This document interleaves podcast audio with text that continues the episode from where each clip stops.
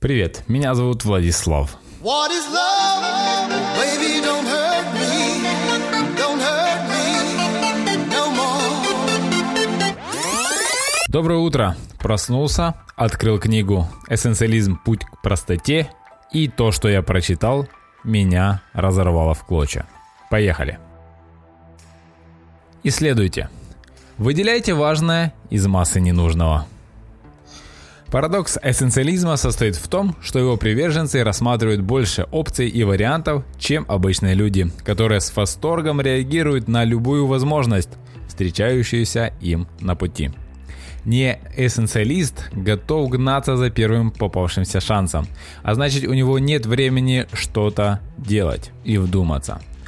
Путь эссенциалиста в исследовании и оценке большого количества альтернатив, а уже только потом в выборе единственной. А раз эссенциалист планирует использовать по максимуму только один шанс, ему необходимо исследовать все варианты, чтобы не ошибиться.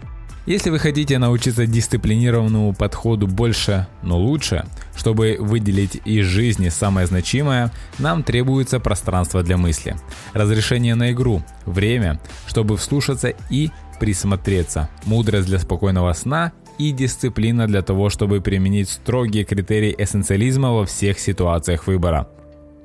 Удивительно, но в обычной жизни все эти вещи, пространство, наблюдение, игра, сон и выбор могут расценивать скорее как отвлекающие факторы. В лучшем случае они считаются приятным дополнением к основной деятельности человека, а в худшем – проявлением слабости и легкомыслия. У каждого из нас есть хотя бы один вечно занятой знакомый, который любит говорить. Я и рад бы выделить себе время на то, чтобы просто подумать, но пока это недоступная для меня роскошь. Или «У меня нет времени на игры, мне нужно работать».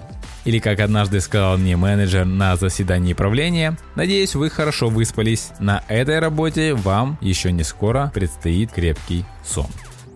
Если вам кажется, что постоянная занятость и усталость – это показатели продуктивности, то наверняка вы выделяете себе минимум времени на то, чтобы поразмыслить и исследовать нечто новое. Тем не менее, именно рассуждение и рефлексия представляют собой средства против избыточного средства, которому подвержены многие.